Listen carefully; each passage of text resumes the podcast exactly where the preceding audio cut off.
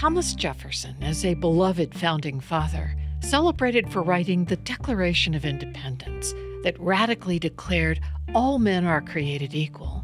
But he also enslaved people, over 600 men, women, and children throughout his lifetime. And historic sites like Monticello, Jefferson's plantation home, are only recently beginning to reckon with that history. When you start to unravel the mythology of Jefferson, you begin to also unravel the mythology of America. And if you tell a more complex story of Jefferson, then you also have to tell a more complex, honest story of this country. From Virginia Humanities, this is With Good Reason. I'm Sarah McConnell. Today, expanding our origin story. The University of Virginia was founded by Thomas Jefferson in 1819, and over the nearly 50 years between 1817 and 1865, the university owned about 4,000 enslaved laborers. Over a decade ago, students petitioned the university to honor the lives of those enslaved people who toiled on the grounds and descendants of Thomas Jefferson were invited to help develop what eventually became the Memorial to Enslaved Laborers, completed in 2021. Producer Matt Darrow has the story. Remember in grade school when you went on field trips to that one place your town was known for and you would go there over and over? Well, in Charlottesville, that place is Thomas Jefferson's Monticello. When you're a little kid, you always go, I gotta go to Monticello again. How many times have I been? Three or four. Did I go with my family? Three or four times, and here we are going again. You often wondered, why is the school taking you back again? This is Colleen Yates. She says she went to Monticello so often as a kid, she almost memorized the tours.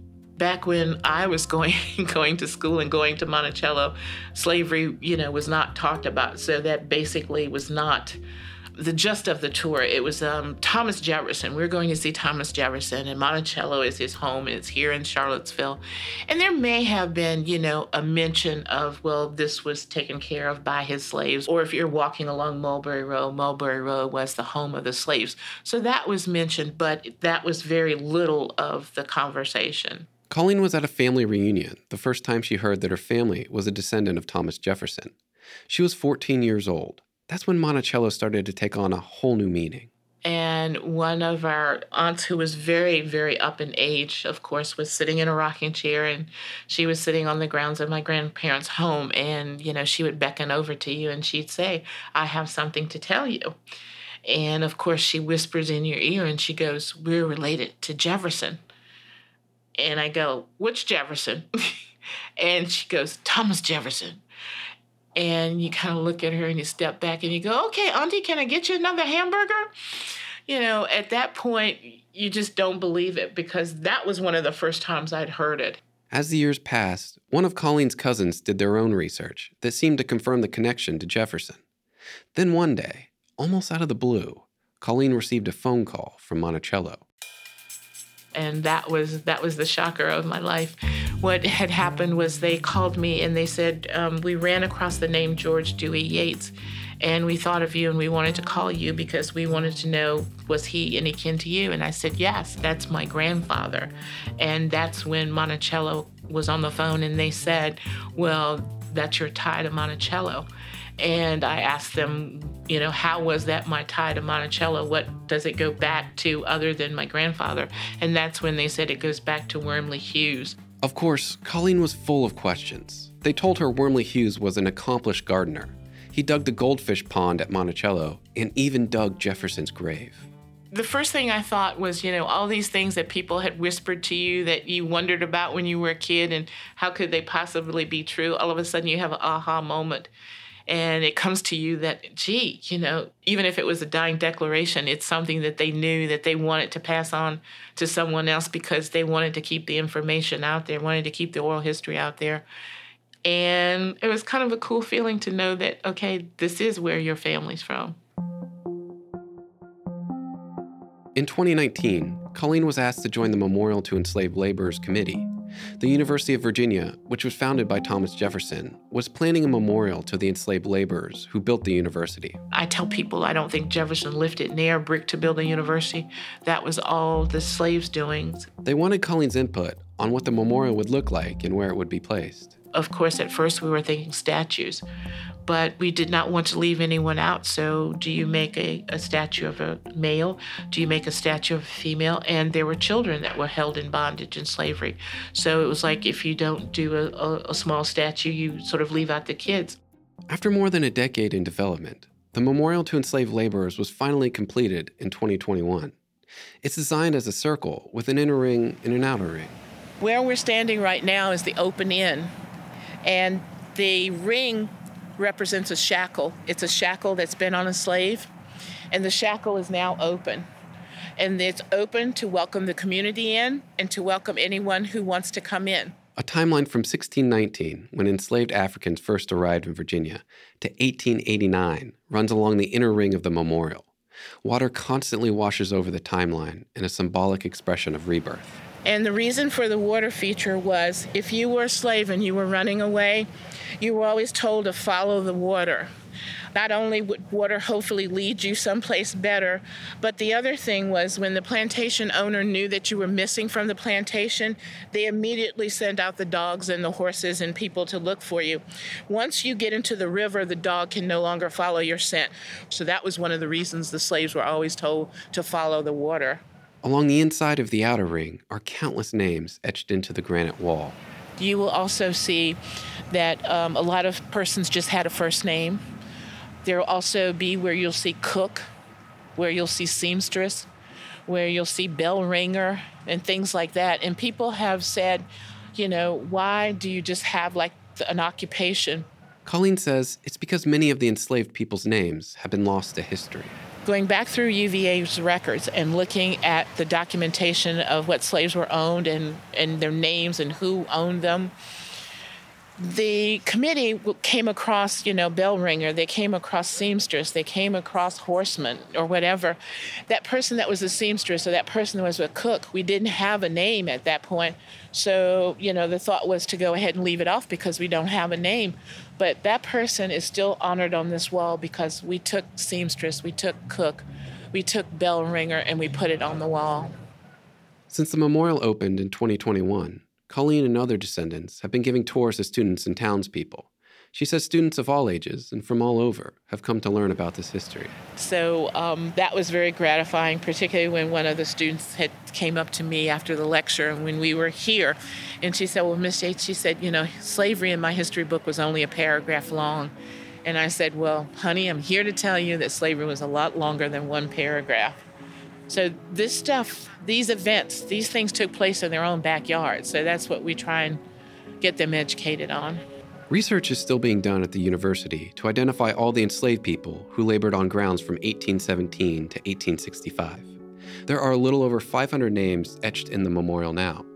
And between 2021 and 2022, around 12 more names have been added to the memorial. From With Good Reason, I'm Matt Dara.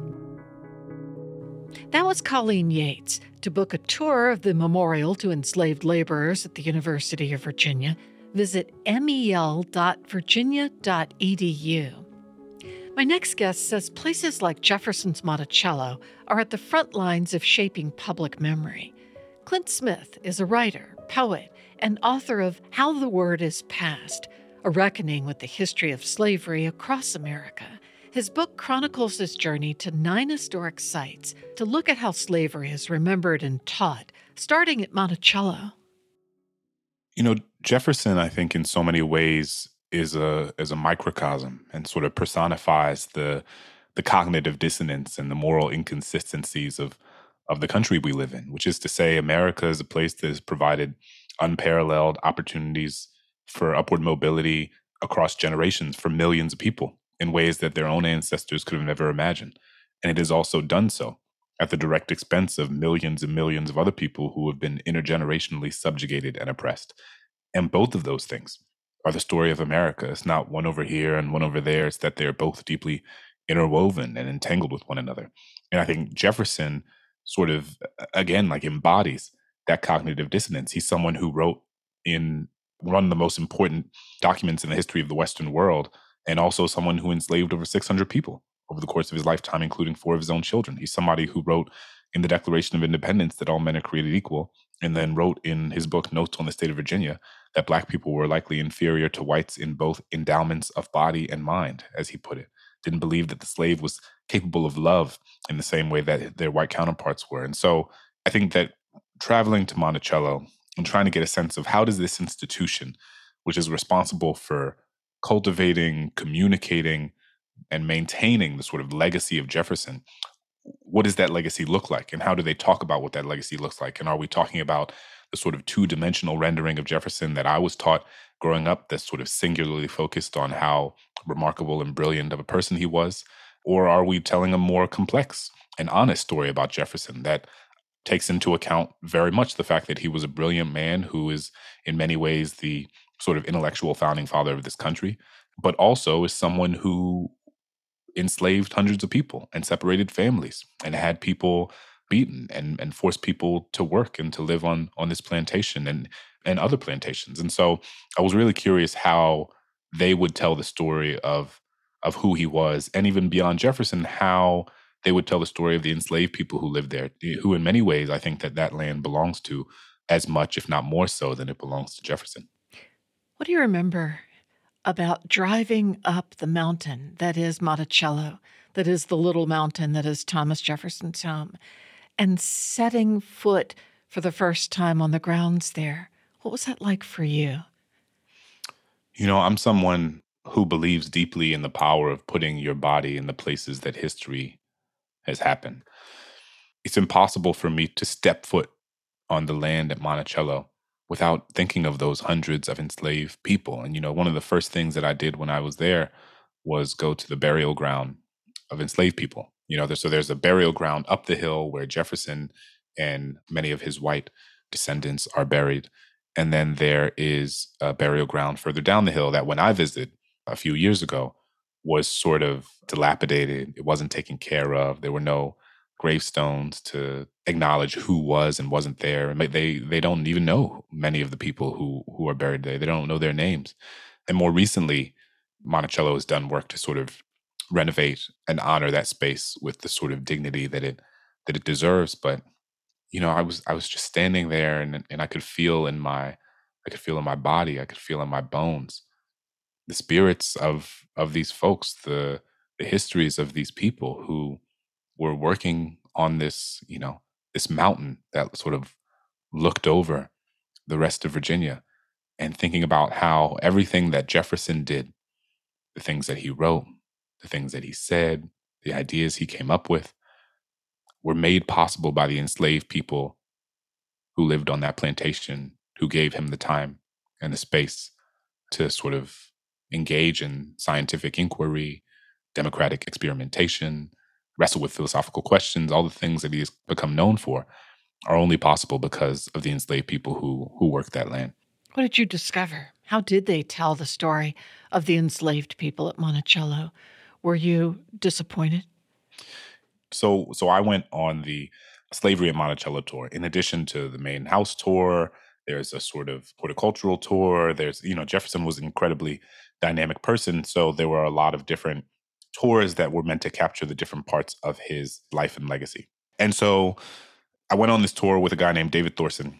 And David Thorson is this uh, older white guy, sort of professorial, had a large brown brimmed hat, um, a walking stick, and and he was talking about some of the same things that I had mentioned before. This idea that you know what Jefferson said in Notes on the State of Virginia is a sort of very clear manifestation of, of his racist beliefs, very clear manifestation of his beliefs in white superiority, and, and of outlined the moral inconsistencies in so many of Jefferson's letters and so much of his writing, and talked about essentially how Jefferson knew that slavery was wrong, right? He he wrote extensively about how, you know, to paraphrase, how slavery was on a moral level more dangerous to the enslaver than it was the enslaved. He said there was no excuse for what we are doing to enslave people and that we'll be punished for this. And yet, you know, even knowing that intellectually, he continued to enslave people, hundreds of people on his plantations. He had four children of his own that he enslaved, that he had by an enslaved woman named Sally Hemings. And so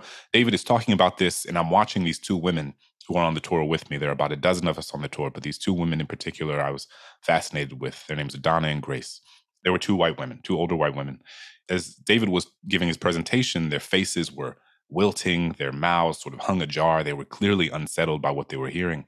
And I went up to them after, and I'll always remember I went up to Donna and I said, you know, I'd love to hear some more about how you were impacted by David's presentation. It seemed like it had a, a, a, profound emotional impact on you, from what I could tell. And she turned to me and she was just like, man, he really took the shine off the guy. And she was just, I had no idea that Jefferson owned slaves. I had no idea Monticello was a plantation. And mind you, these are folks who bought plane tickets, rented cars, got hotel rooms, who came to this site as a sort of pilgrimage to see the home of one of our founding fathers, and yet had no idea that he was an enslaver, had no idea that Monticello was a plantation. And for me, that was such an important moment in the early stages of writing this book, where it was a really important reminder that there are so many millions of people across this country who don't understand the founding of this country or the history of racism or the history of slavery specifically in any way that is commensurate with the actual impact and legacy that it has left on this country. Totally true. Where did you grow up and what did you learn about Jefferson and slavery as a student? This book was in so many ways born out of a recognition that that I too didn't understand the history of slavery. So the, the origin of this book is that in 2017, I was watching several Confederate statues come down in my hometown, New Orleans, statues of P.G.T. Beauregard, Jefferson Davis, Robert E. Lee. And as I was watching these statues come down, I was thinking about what it meant that I grew up in a majority black city in which there were more homages to enslavers than there were to enslaved people. What does it mean that to get to school, I had to go down Robert E. Lee Boulevard? To get to the grocery store, I had to go down Jefferson Davis Parkway. That my middle school was named after a leader of the Confederacy. That my parents still live on a street today, named after someone who owned over 150 enslaved people. And I, you know, New Orleans was at one point the the busiest slave market in the country, and I had no sense of that. And so, it, part of this was born out of a recognition that there were profound gaps in my own education, profound gaps in my own understanding of what the history of slavery was and how it shaped my hometown, my state, my country. And so, I really wanted to go on this journey to learn first and foremost for myself about how we remember the history of slavery and how specifically these historical sites that have a a particular relationship to the institution of slavery, how do they talk about their relationship to that history? Because so often these places are on the front lines of of shaping public memory. You mentioned you went on three different tours at Monticello. One of them the slave tour, another one the house tour. How different were they?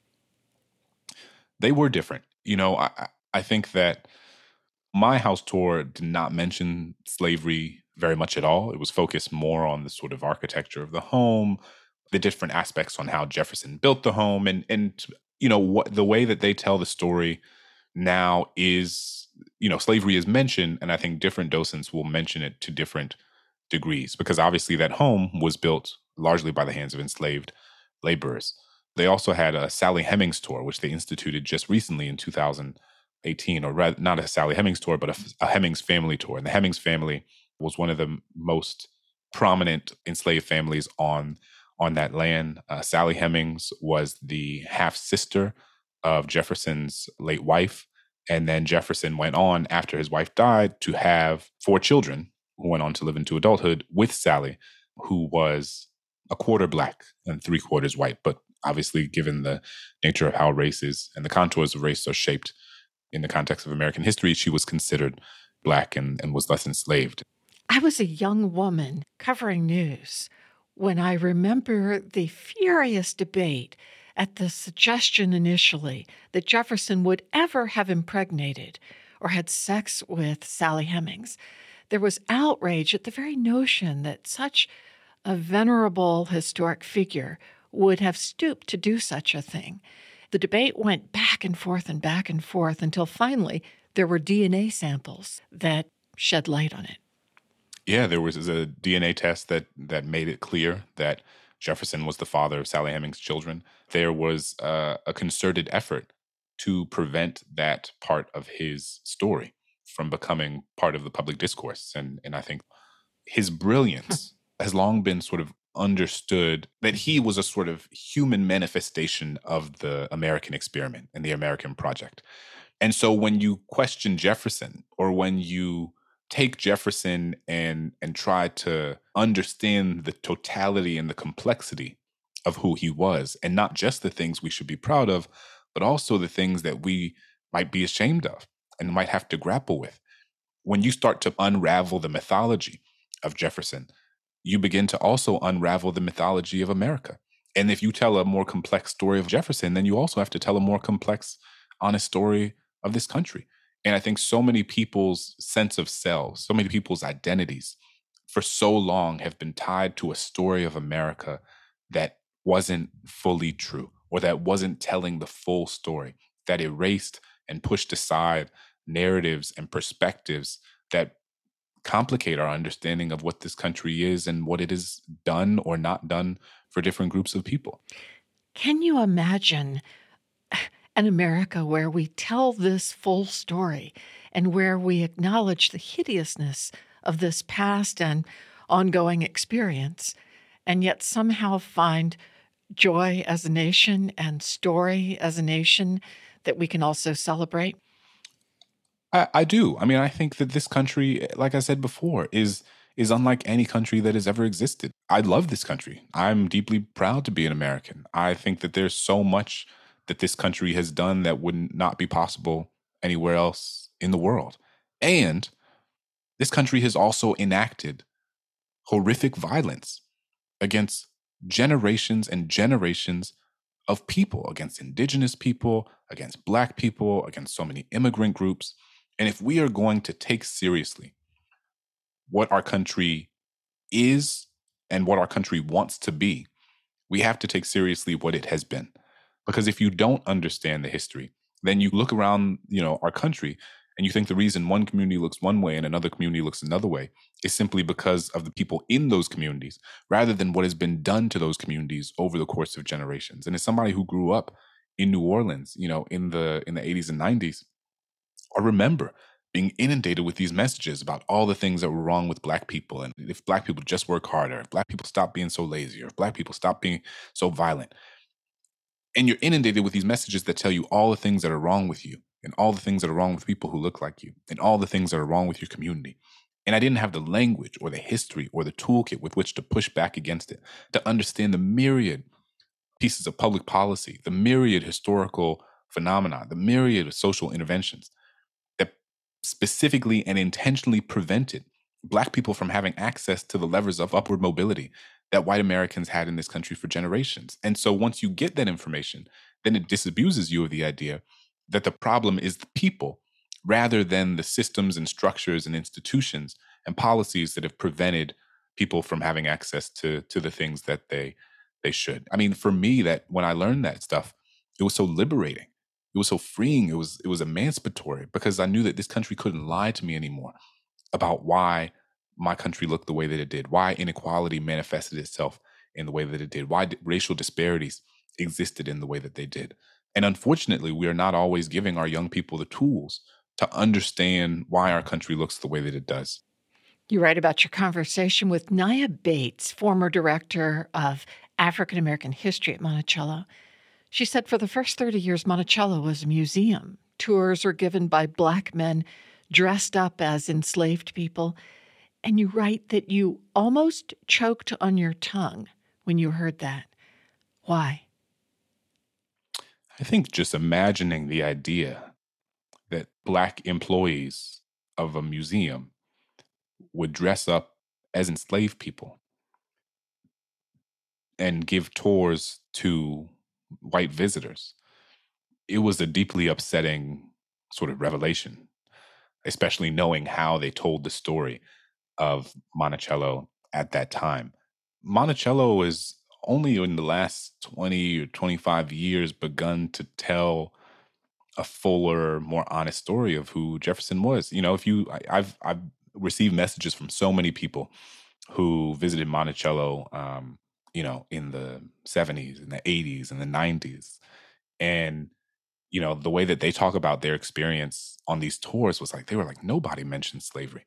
Nobody talked about Sally Hemings. Nobody mentioned that Jefferson had enslaved children. And so it's this sort of strange mix of like the conspicuous absence of discussion around slavery and and the role that it played on these sites combined with the sort of imagery of black men dressed as enslaved people and some of them had themselves been descended from enslaved people Absolutely. And, you know, it, it makes my stomach churn to think about how, what it must be like to be the descendant of a person enslaved at that plantation and then to, to be made to dress up as an enslaved person and then to tell a story about that land that wasn't true or was only half true or was purposefully erasing an enormous part of what made that that site what it was. Sometimes I think of history as so distant,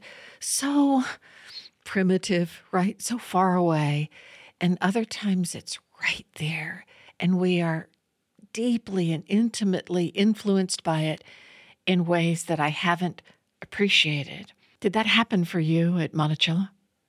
Yeah, I think it happened to me in Monticello, and throughout the book, it, it, part of what happened is that I started writing the book with the intention of trying to understand how the scars of slavery are etched into the landscape all around us. And in trying to get a sense of our collective physical proximity to this history, I think I got a clearer sense of our collective temporal proximity to this history, how this history we tell ourselves was so long ago just wasn't that long ago at all. I mean, I think about the woman who opened the National Museum of African American History and Culture alongside the Obama family in 2016. And she was the daughter of an, an enslaved person, not the granddaughter, not the great granddaughter, a woman who opened the National Museum of African American History and Culture in 2016, who rang the bell to sort of signal the opening of this museum, was the daughter of a man who was born into slavery. My grandfather's grandfather was enslaved. So when my, you know, my young son sits on my grandfather's lap, I imagine my grandfather sitting on his grandfather's lap. And I'm just reminded again that this history we tell ourselves was a long time ago, wasn't that long ago at all. And so the idea that anyone would suggest that this history has nothing to do with the contemporary landscape of inequality, the idea that anyone would suggest that the history of slavery doesn't continue to shape our social, political, and economic infrastructure, it's revealed to be just morally and intellectually disingenuous. And so, you know, that for me is what, as more than anything almost, is what I want people to to take away from the book that there are people who are still alive today who knew who loved who were raised by people who were born into bondage. We're only a few generations removed from that and and it continues to shape our country in in every single way. Clint smith terrific book. Thank you for talking with me on with good reason. Thank you so much for having me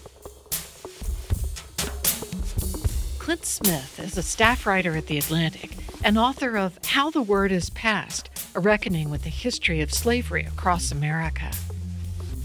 This is With Good Reason. We'll be right back.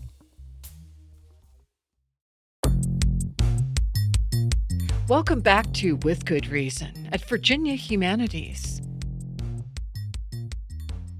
Gayle Jessup White's journey to uncovering her family's roots brought her to Thomas Jefferson's Monticello.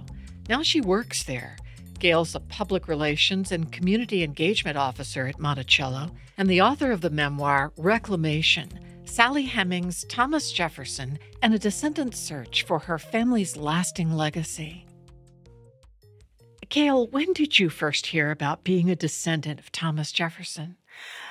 Well, I was 13 years old, living in Washington, D.C., and I overheard a conversation between my oldest sister, Janice, who's almost 20 years older than I, a conversation Jan was having with my dad. And it was about a dinner party that happened at the American Embassy in Saigon. And I heard my sister say, in a very dramatic fashion with great flair, because that's who my sister is. And I said, I'm a descendant of Thomas Jefferson. And I was shocked as I'd never heard such a story. And Thomas Jefferson was my favorite president at that time. And I couldn't imagine how I, a little black girl in Washington, D.C., could have been related to the third president of the United States and the author of the Declaration of Independence. What did you do immediately after that? Did you just ponder this in your heart? Well, once I worked through the shock of it, I went to my dad and I asked him about it. And daddy's response was, Well, that's what they say. And he had little more than that to add to it at that point. my dad knew that in order for him to have had the light skin, the color that he had, it would have been likely, since he was born in 1915, that someone in his family, a woman in his family, had been compromised, had been exploited, had been raped, perhaps. And he carried with him a kind of shame associated with that. So he didn't like to talk about it, but I was so curious and I needed to know. So I started watching TV with him. He loved football, he loved golf.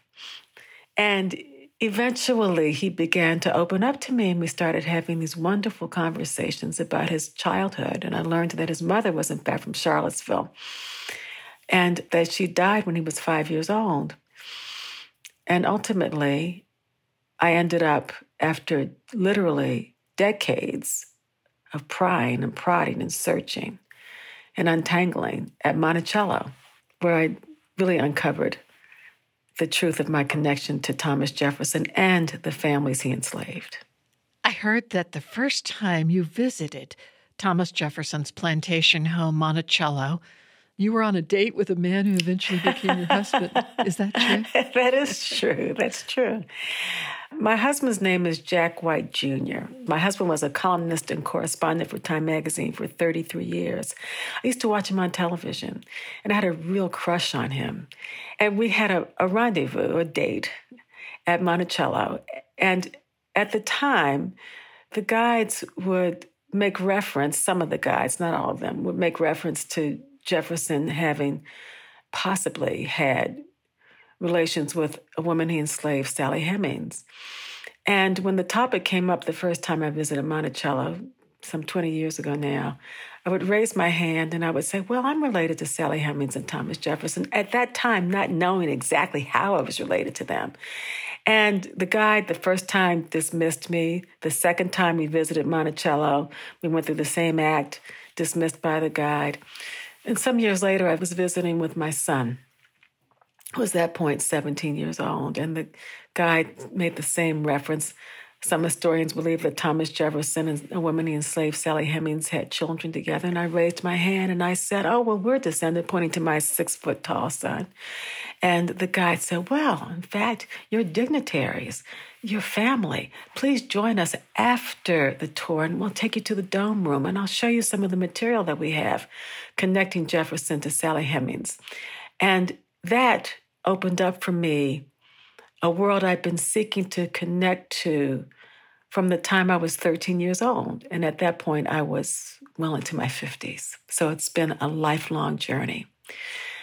I should mention this is important the way my sister learned that we were related to Jefferson was through my father's aunt, the half sister of his mother.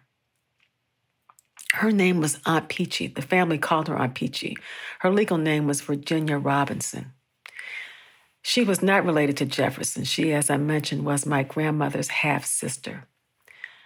Aunt Peachy could not read, write, or even spell her own name she had a proclivity to believe old wives' tales and to repeat them over and again. What she also repeated over and again to my oldest sister, Jan, was that she would say, You're descended from Thomas Jefferson. I'm not, but you are. My sister carried that story with her all the way to Asia and back to my parents' living room where I heard it for the first time when I was 13 years old. I've carried that with me all these years, ultimately uncovering that I am descended, my family is descended from Jefferson and his wife through one of their great great grandsons. I also learned that I'm descended from Sally Hemings' brother, Peter. Not from Sally Hemings, but from her brother, Peter.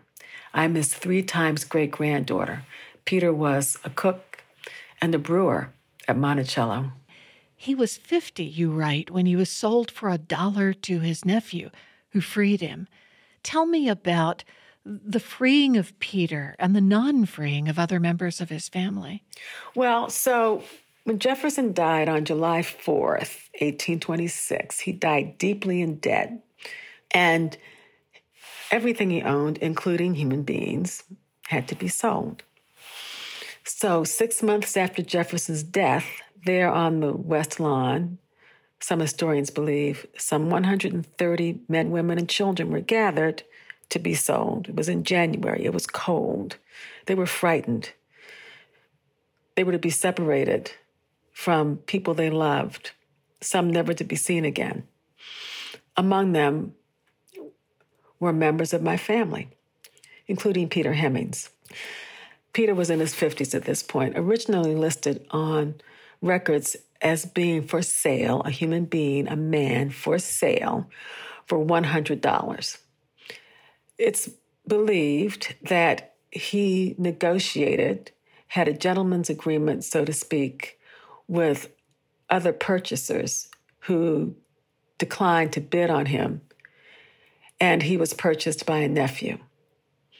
However, his wife, Betsy, my three times great grandmother, and the woman who would become my great great grandmother, whose name was Sally, named after her aunt Sally Hemings, remained enslaved. Betsy died enslaved. Sally Hemings Robinson, she married a man named Edmund Robinson, was manumitted in 1865 along with 4 million black men, women, and children. So she spent much of her life enslaved as well. It's interesting that through these oral histories and then through the other documentation that you can begin to have a feeling, an empathetic feeling for what the lives and joys and traumas were to blood relatives so long ago, right? It's extraordinary how connected I feel to my family, to my ancestors. What I have from them is their determination. They're striving to have more and to be more, to be recognized as human beings as whole. What I have inherited from them is their hope. Because without that hope, they would never have survived. We all need that hope that the next day will be better for us and for our children and grandchildren. They pass that down to us, and I feel that from them. Having found this part of my family, and it's not, it's just a part of it. Remember, this is my dad's family, not mom's. I have a sense of wholeness that I never had in my life, a sense of connection. Monticello is my ancestral home, and I feel it. Every day I'm there, I'm, I feel that place is mine. So, Jefferson was your favorite president growing up before you ever knew you were related to him. What do you make of him now? Do you still admire him? Are you proud to be descended from him? Well, as I, have I've been asked that question before. It's not a matter of pride or shame. It, it's it's just a fact. It is what it is. I'm descended from Thomas Jefferson, his fifth great granddaughter. Jefferson was a complex individual who has a mixed legacy, doesn't he? Jefferson did, in fact, however, give us among the most famous words in human history all men are created equal. And because of that, he cannot be dismissed. Think of the movements, not just in this country, but around the world, built upon those words. However, it must also be recognized that he was a complex and flawed human being. The story at Monticello is one of inclusiveness, of Black history, which is American history, and that enslavement in all of its horrors had within it families who survived because they had hope, because they had dreams for the future, because in between all that free labor, all the horrors that were occurring around them, they still managed to find joy. I think it's hard for people to imagine that. But I try to take people there with me because I know that were there not hope, had they no joy, had they not experienced joy somewhere within those horrible confines of enslavement, somewhere, that I wouldn't be here talking with you today. Gayle Jessup White is the author of Reclamation Sally Hemings, Thomas Jefferson, and a descendant search for her family's lasting legacy. She's also a public relations and community engagement officer at Monticello.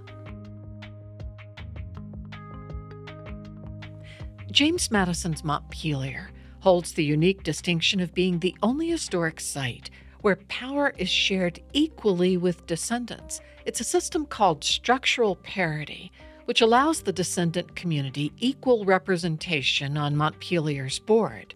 And James French, a descendant himself, was recently elected board chair and represents the descendant community at Montpelier. So I'm a descendant of at least two of the three main families in Orange County, Virginia, in the Piedmont region.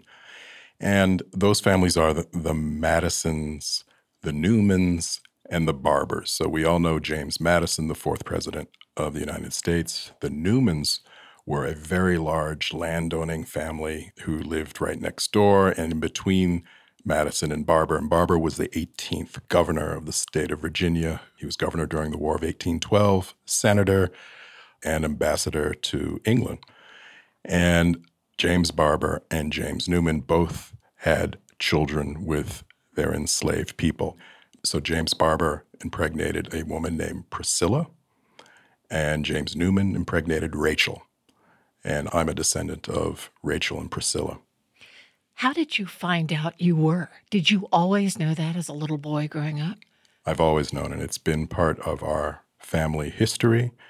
I would add that all of those families, the white families and the black families, intermarried, had families together. And so it really is a, a community of descendants.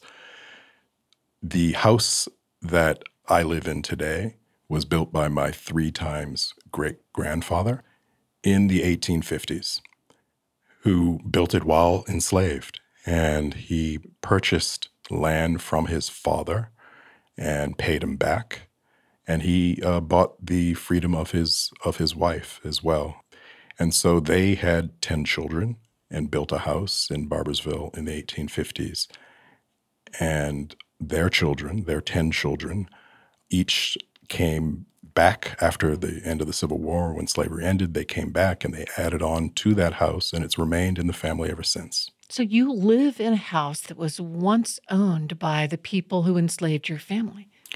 Property that was once owned, but it was built by my three times great grandfather.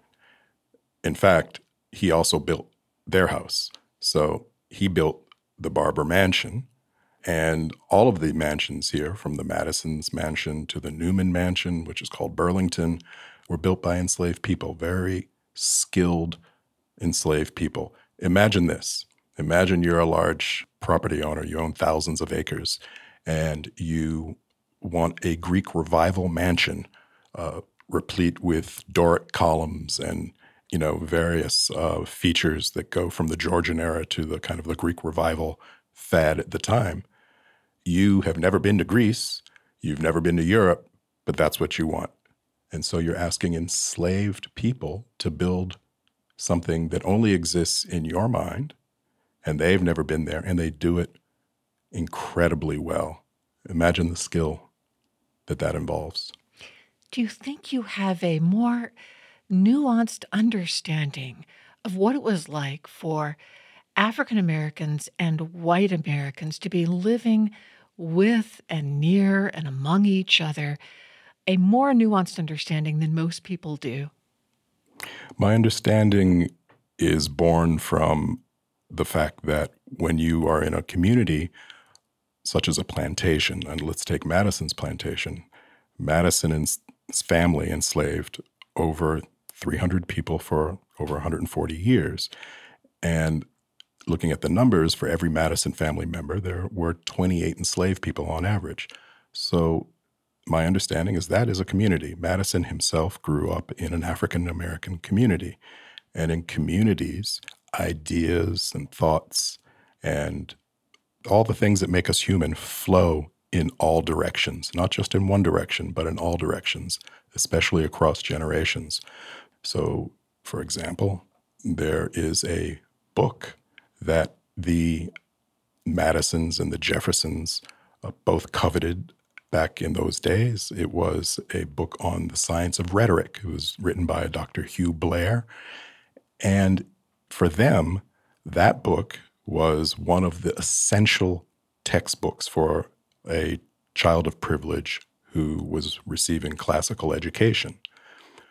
And recently, when I was looking through the artifacts in our house, built by my three times great grandfather, again born enslaved, and who built the house with his own hands, I was absolutely stunned to find that book. Because what it tells me is here is tangible proof in my hand that ideas were valued and shared and went in all directions. And it's also an act of agency. It is, the way I see it, my ancestor saying, I want to know what they know. I want to have at the tips of my fingers the very essence of the power that they have. The descendants community that you're part of recently gained structural parity at Montpelier. What is structural parity and how significant is it? Structural parity is actually very significant. It is a relationship between the institution that is charged with being a steward of the history of a, of a given site, of a historic site, and the community of descendants who, who built the site. And so it's a very powerful paradigm for involving people who are descendants of those who built the site as equals, not as advisors or people that you call from time to time, but as equals. What if people say to you, Yeah, but you're not experts in museum curation? And if you have this wonderful, noble effort to have descendants on the board, what will they know about how to tell the story of an historical site? Well, let's say that institutions in general of this type have a board of regionally prominent people who care very much about the institution, but who may or may not have any extensive knowledge in those aspects of the history of the institution that have been untold for centuries. And so, descendants, you have to remember, care deeply about the institution. Our ancestors are buried in the cemetery, our ancestors are buried in the fields. We don't just have skin in the game, we have bones in the ground. And that is something that can't be replicated. The way that structural parity works is truly Madisonian in essence. What it says is that the descendants themselves are not necessarily on the board, but it gives them the right to elect representatives to be on the board, which is the essence of democracy, right? To be able to elect your own representatives. So we're taking Madisonian principles and we're applying them to the administration of the site itself. And is this the first historic site of its nature that has instituted structural parity on its managing foundation board? Absolutely. Montpelier is the first institution of this type or of any type to institute structural parity. It's a really exciting achievement, and we're very, very proud and we're very excited about it. Can you see going forward this happening all over? There's no question that we are uh, being looked at as a model for other institutions. Uh, they contact us uh, frequently. We have spoken to institutions as far away as Britain. We're looking at partnerships across the nation. Structural parity, is, in essence, is a governance model. So it's not restricted even to a museum, it can be applied to any type of cultural institution. What is your dream for Montpelier, and how going forward you want to edify and inspire people who come to the grounds to see what the legacy is from this place? I want to invite all Americans to come to Montpelier. It's very important that we all see Montpelier as part of our common heritage. The story of the Constitution uh, is one of the most important stories of this land. We have this iconic document that inscribes the fundamental rights that we have as Americans. So it is a document of liberty. And yet, it was created in a context of the opposite of liberty, which is slavery. And that's a paradox. And in any paradox lies a tremendous learning opportunity. And so Montpelier is probably the best site for learning about liberty and our origins as a democracy than any other place in the, in the country. And we believe, as a museum of our origin story, that by delving deep inside this origin story, by coming here and, and looking at it and hearing the whole truth about our origin story, what we can do is we can bring Americans together across deep divides. Montpelier really aspires to be a place where Americans can reconcile with their past and face the future with greater resilience and be a more united country. Montpelier is a place for uniting Americans, and, and that's something we take very, very seriously. James French, thank you for sharing your insights with me. Thank you so much. I really appreciate it. James French is the board chair at James Madison's Montpelier.